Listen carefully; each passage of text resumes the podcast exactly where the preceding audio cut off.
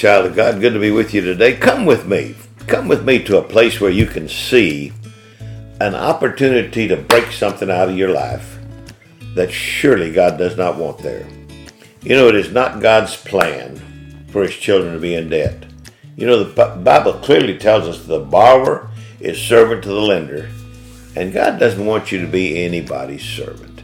So I'm encouraging you now, as you listen to the next few minutes, a blast from the past, something that God dropped in my spirit years ago, but it's still true at this very moment, and it'll change everything in your life if you were just debt free. Here's something with me now, very seldom discussed. Go to Second Kings. Second Kings, please, with me. This, this you may have looked at, but it is seldom you hear anything about it. Second Kings 13. And when you come to Second Kings 13, uh, there is a fellow there, Joash, that has come to the prophet Elisha, uh, uh, Elisha just before he passes away. And Elisha takes his hand, and you, you, you may remember the story, takes a bow and puts his hand on the bow and pulls back, and him and Joash together shoot an arrow out the window. Just the arrow goes out the window. And a statement is made that is so powerful. It is in the 17th verse. It says, Shoot, and he shot, and he said, the center part of that verse, the arrow of the Lord's deliverance and the arrow of deliverance from Syria.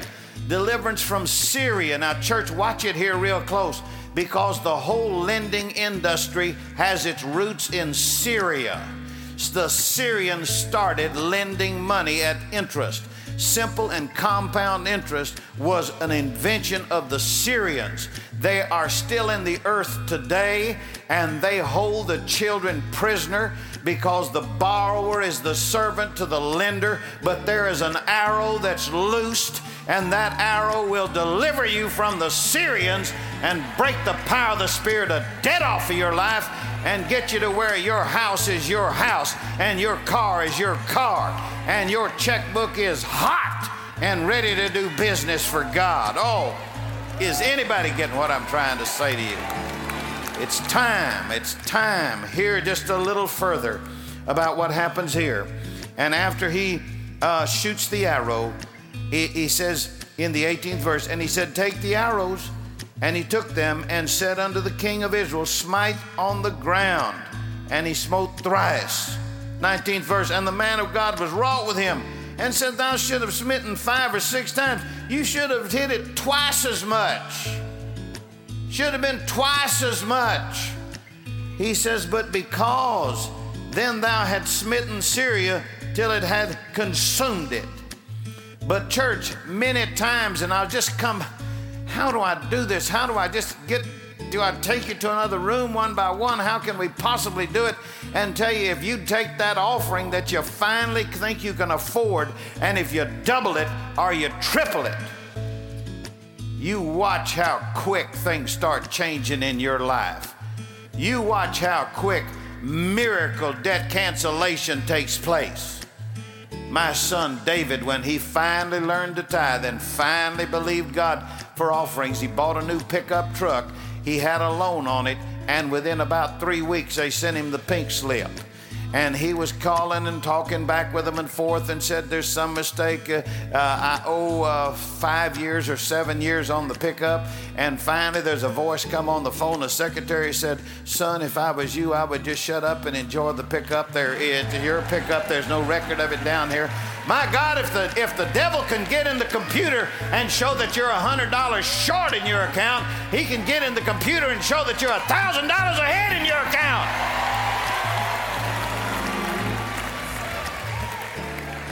You can't even talk like this around most people because they're not at war. They're teaching Christian etiquette. And we're teaching your hands how to war. Amen. My God, somebody got it. Somebody got some of what I said just then. I don't know where you at. I don't know which one it is of you, but somebody got a hold of this and said something's getting ready to change in my life. I'm not going to be poor another day of my life if you can just catch this doubling process, it is your natural tendency to do about half of what God really wants you to do. The same thing happened with Abraham's father. Abraham's father would have been more famous than Abraham if he'd have gone ahead. He was called early, early out of Ur of the Chaldees, but he got there in a town that said uh, the name of the town, I can't pull it up right now, but it means distraction. He got into distraction. Who has taken your place? What is the plan that God had for you that somebody else is going to have to do? What is the $10,000 check that God has planned for you to write? He wrote it in your book that you're going to write it. But you're going to have to have some $5,000 and $3,000 and 400 and 500 dollar miracles. Who's going to have to write that check instead of you? You understand what I'm talking about now, don't you? It's time to double. It's time to double. Don't smite three times, smite six times, and you can get rid of this scourge of the Syrians. I'm so sick and tired of seeing the church in warehouse buildings with a brick veneer and the cathedrals are being built by Bank One and Bank America. They stand 60, 80, 90 stories high in the cities, and we're just proud to have a little steel building with a metal roof sitting down somewhere. Oh my God, help me. It's time for things to turn around. It's time for things to turn around. There you have it. God has a plan to bring you out of debt. You know, many people look at debt as a great opportunity for progress.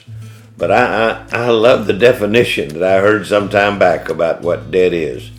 Debt is cleaning out your future to fill up your present. Bad, bad decision. By the way, I go to funerals sometimes and I see people that have passed away and debt has eaten everything in their life up and they even owe money when they die.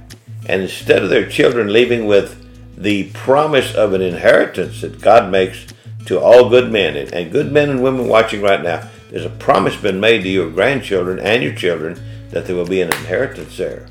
But now watch this. If you spend it all on time payment uh, purchases, car notes, mortgages, a credit card debt, it could be when you come to the last day that an offering will have to be taken up to bury you. I hope that's not the case with you because God has given you power to break the spirit of debt and walk this earth a debt free person. I'm going to show you what the Syrian tried to do to you, but what God's ready to remove. Bless you.